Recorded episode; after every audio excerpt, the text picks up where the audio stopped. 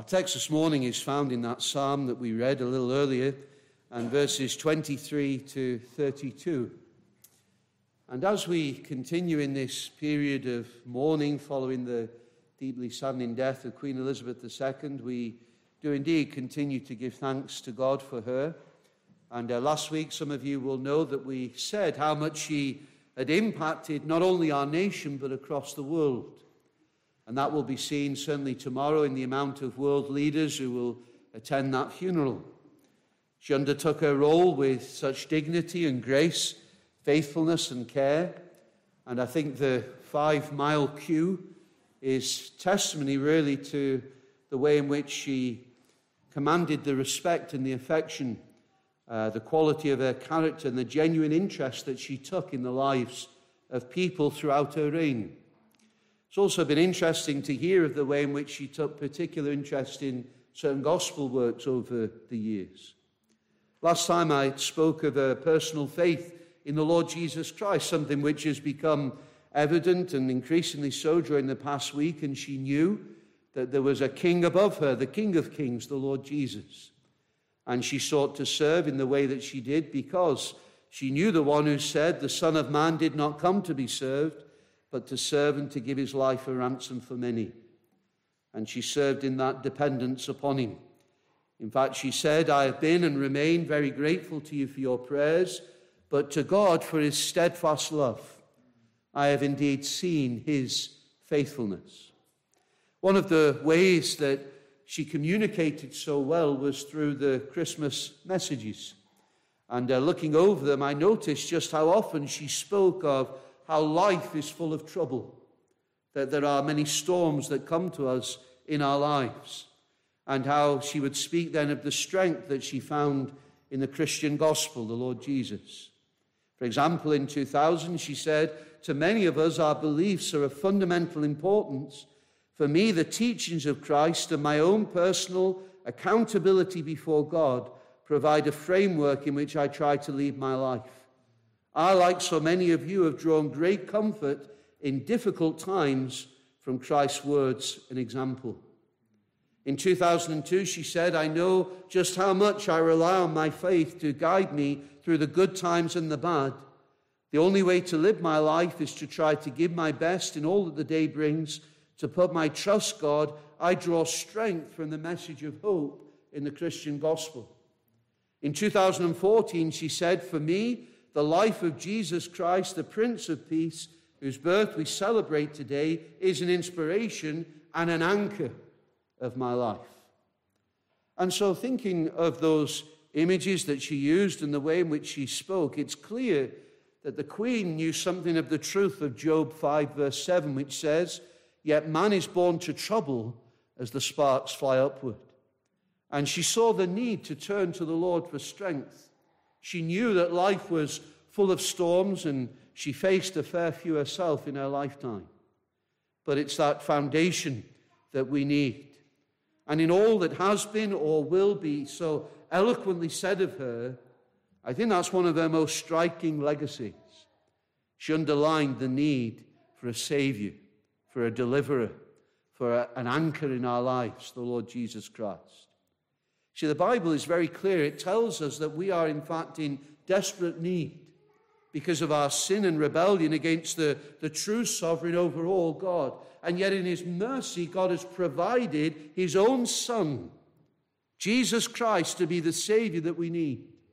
And through His perfect life, His death on the cross, His glorious resurrection, the King of Kings accomplished all that was necessary to save his people from their sin.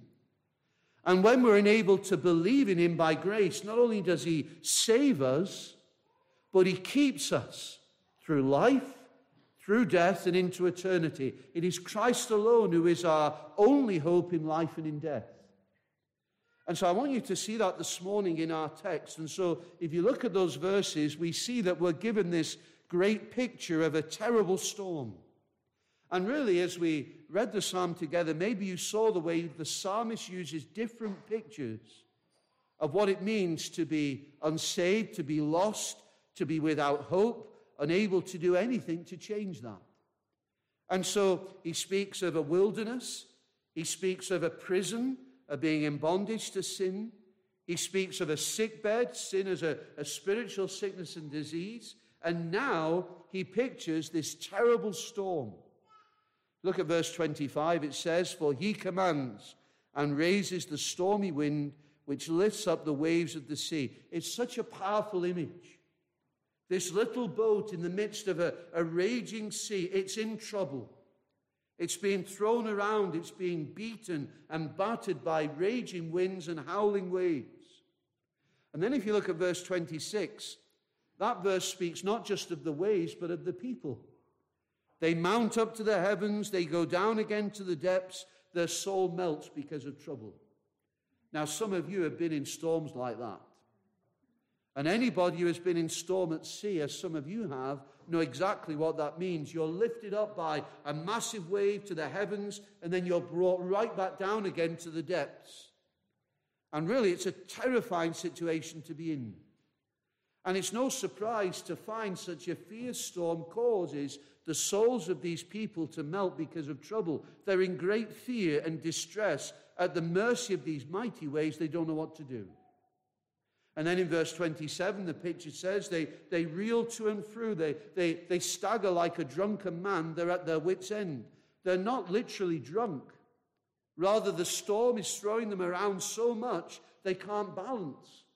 And so they're staggering around the ship because of the, the billows that are battering against them. And they're at their wits' end. They don't know what to do. They've tried all they can to deliver themselves. All the possibilities have been exhausted, and there they are, hopeless and caught in this storm. They're far from safety. And it seems really that the only outcome is going to be disaster. But then, in that darkest of moments, at the very height of the storm, this, verses 28 to 30, then they cry out to the Lord in their trouble. He brings them out of their distresses. He calms the storm so that the waves are still. Then they are glad because they are quiet, so he guides them to their desired haven. Really, that is a stunning declaration of the gospel of Jesus Christ in the Old Testament. And so, even though the, the psalmist has been talking about true events, his whole purpose in writing is clear. He is delivering a message of hope and salvation. And his point being that whatever trouble Whatever distress, whatever predicament or position, if we genuinely cry out to the Lord, He is able to deliver us.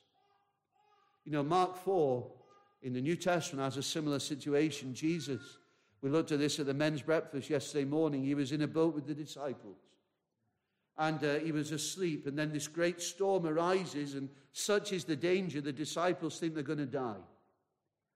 And they wake him up and they say to him, Teacher, don't you care that we're perishing? Don't you care? Then he arose and rebuked the wind and said to the sea, Peace, be still. And the wind ceased and there was a great calm. It's a true event, and yet it's also a wonderful picture of the gospel. Now, I want you to think for a moment this morning on the fact that life is like a voyage.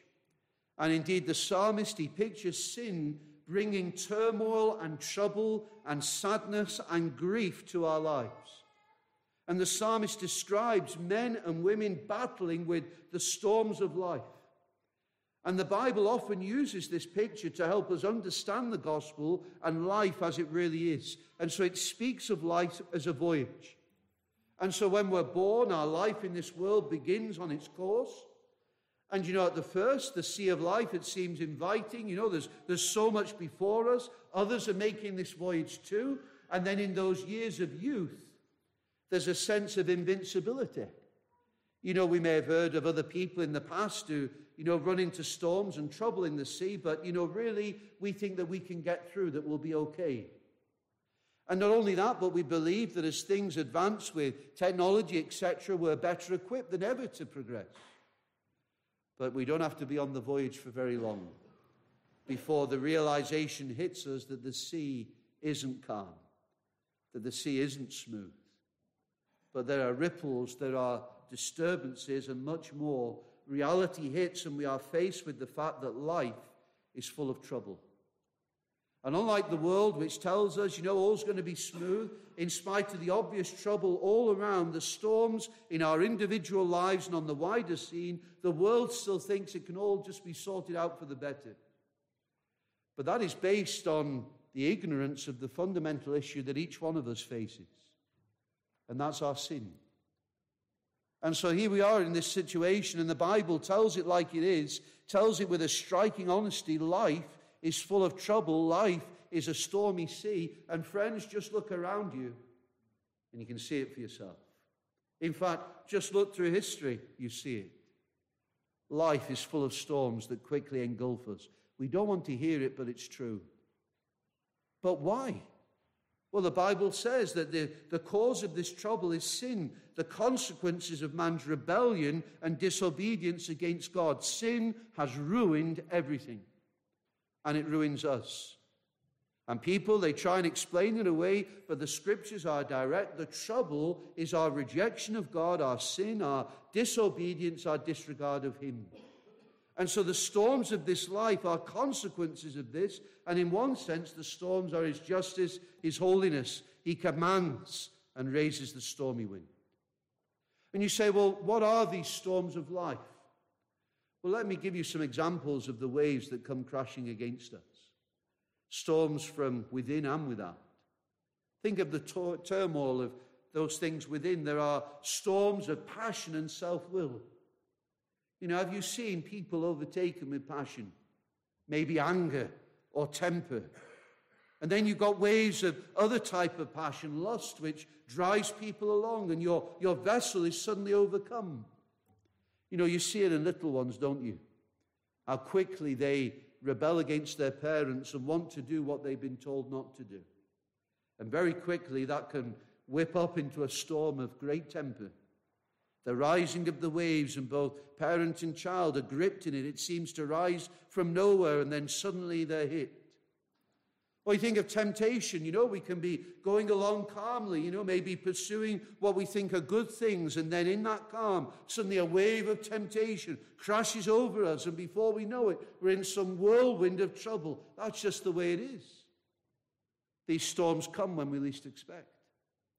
And then there are trials and troubles from within and without. You know, you're trying to keep your ship on course, as it were, but then some wave of trouble comes and crashes in to throw you around, and all of a sudden, down you go. Maybe suddenly you're taken ill. Maybe grief sweeps in with unexpected loss, and you're left wondering what's going to happen next. Maybe you lost your job. Maybe you're concerned about your finances, money. Maybe someone's let you down or betrayed you, or there's trouble in your family, or someone you trusted has just walked away from you. And storms suddenly engulf you, and life is full of trouble. And then there are the massive things that are happening in our nation, in the world. You know, you think of the, the death of the Queen, that consistent reign for 70 years. You know, some of us have never known any different faithful, gracious, constant, now gone to the King of Kings, the outpouring of grief, and then the unknown of how things are going to be with the new king, what's going to follow. Look at what's happening in mainland Europe, the ongoing struggle. Who would have thought that things would have developed there as they have? All the consequences of that in terms of suffering and unrest and movement of people, concern over the way in which that filters out into energy costs and food shortages and economic upheaval, the billows rising, shaking and rocking people and nations. And yet, still, people don't want to think. But storms engulf us. We're on a stormy sea at home and abroad.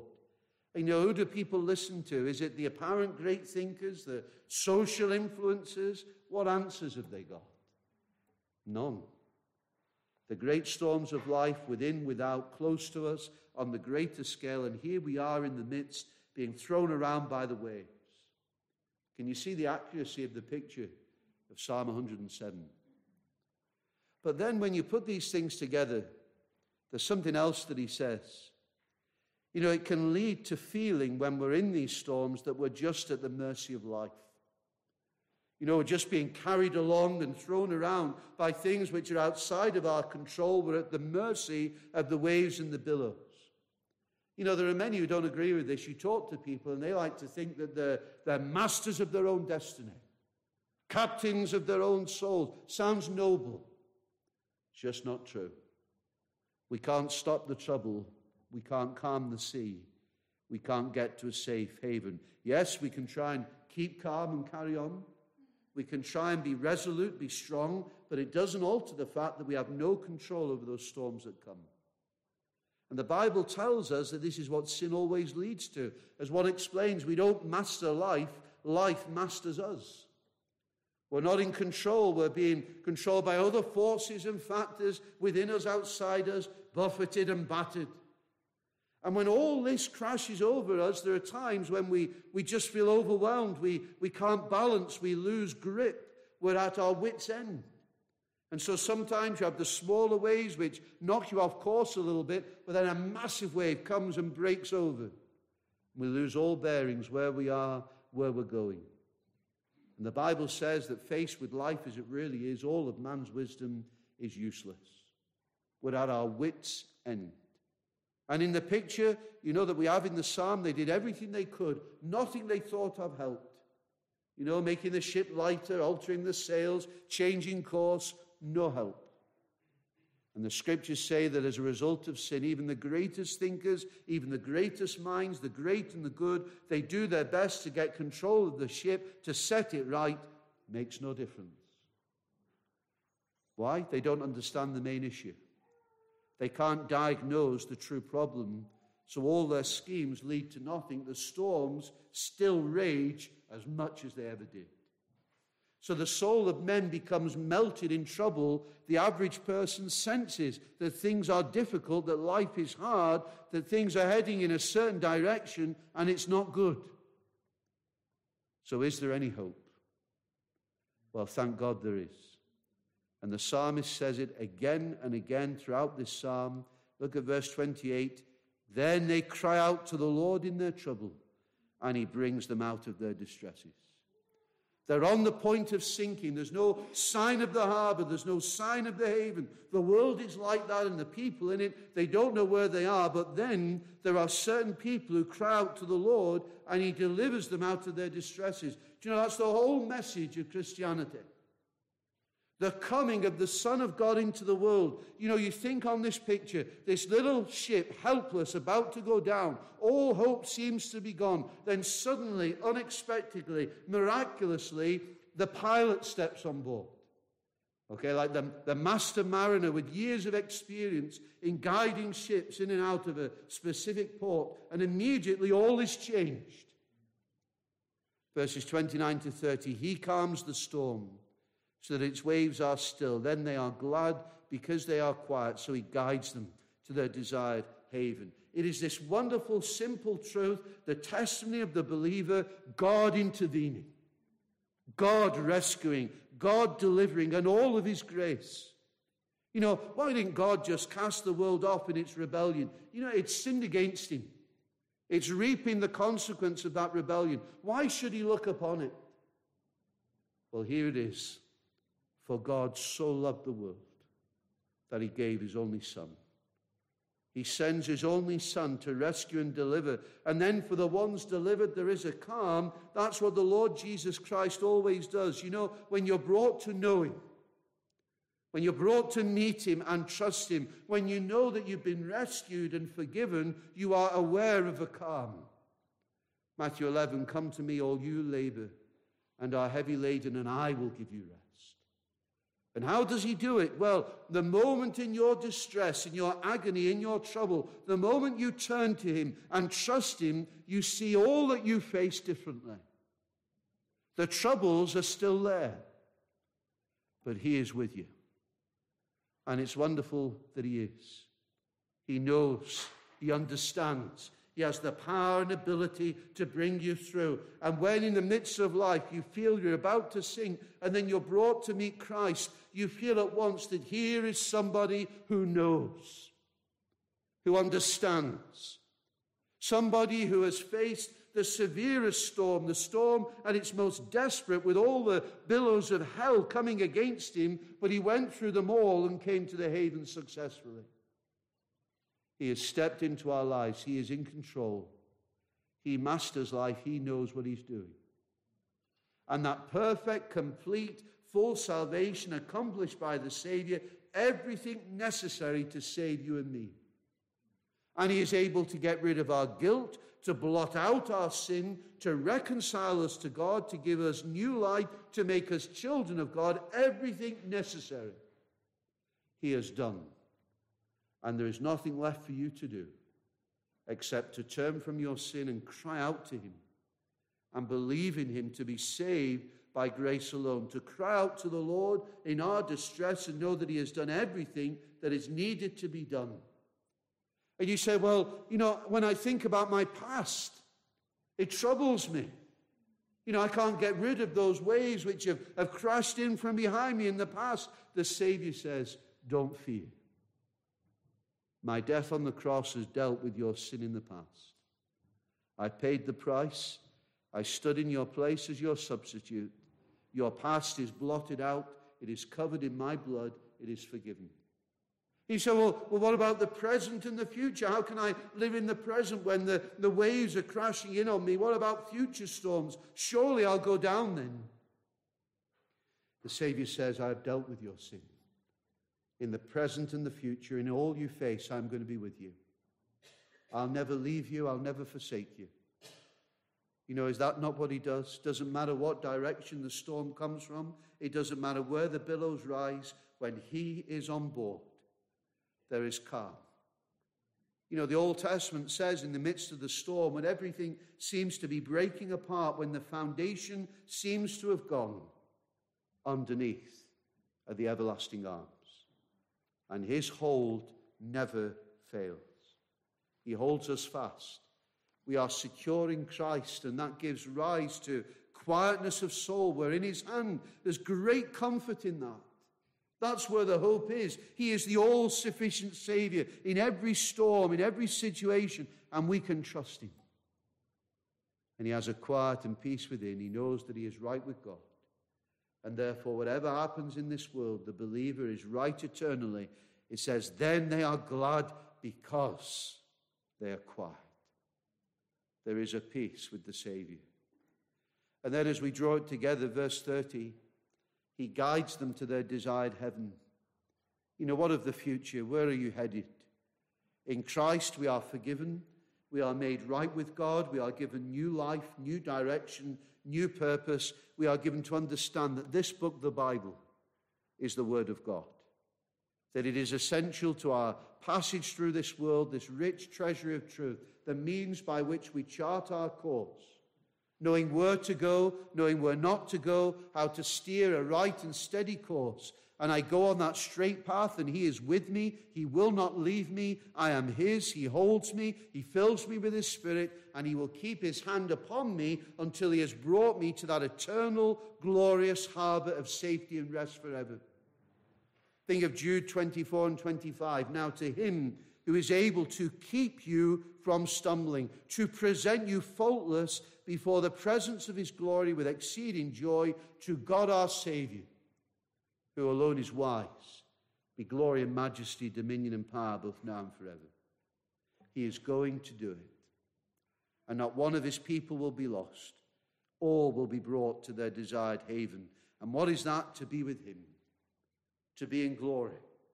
Sinners saved by grace, delivered, brought home to be with the Lord forever and to enjoy the glory to come, heaven, the new heavens, the new earth, where there is no sin and no pain and no suffering and no tears, when the storms are forever gone and there is eternal calm. It's a wonderful thing to know this Savior. And when we do, as these sailors, we will know this. Then they are glad because they are quiet. They have a quiet confidence in the Lord Jesus. That's the characteristic of the true believer. It doesn't mean that things won't go wrong. It Doesn't mean that storms won't come. But it does mean that they know they'll never face that hopeless desperation ever again because He is with them. Even in the very darkest moments, they know that Christ is there and all is well. You know, it's to be able to say, when peace like a river attendeth my way, when sorrows like sea billows roll, whatever my lot thou hast taught me to say, it is well, it is well with my soul. Do you know, there are no empty words. You know, maybe if you're not familiar with hymns, and certainly this hymn, sometimes you think, well, you know, it's a nice piece of writing, but did the person writing really know what they were saying? Well, of course, they did. Horatio Gates Spafford wrote this hymn. He was a successful Chicago lawyer in around 1870. He had every reason to be thankful. He knew the Lord. He was a supporter and friend of a famous man preacher called D.L. Moody. He gave very generously to mission. Then in 1871, his four year old son died. And while struggling with this personal tragedy, the Great Chicago Fire happened and it reduced all his property investments, all his financial security to ashes. He was left with practically nothing. What remained was then seriously devalued in a great financial downturn that followed. To give the family time and space to recover, Horatio made plans for him, his wife, and four daughters to go over to see D.L. Moody, who was preaching in Europe. And so they boarded the SS Ville de Havre in November 1873. But just as he was about to get on the ship, business emergency meant that Horatio had to stay in Chicago while the family went on ahead. And in the mid Atlantic, the ship that his family were on smashed into another ship and sank in 12 minutes with the loss of 226 of the 307 passengers and crew. Several days later, Spafford received a, a, telegram for his wife in Wales, Anna, two words, saved alone. All four of their daughters, Annie, Maggie, Bessie, and a little baby, Tanetta, torn from her mother's arms by the force of water, were lost. Horatio immediately set off for Wales to bring his wife home. They were fearful that she might try and take her own life. And on the crossing to Wales, the ship's captain called Horatio to the bridge and told him, A careful reckoning has been made, and I believe we're now going past the place where the ship was wrecked and your daughters died.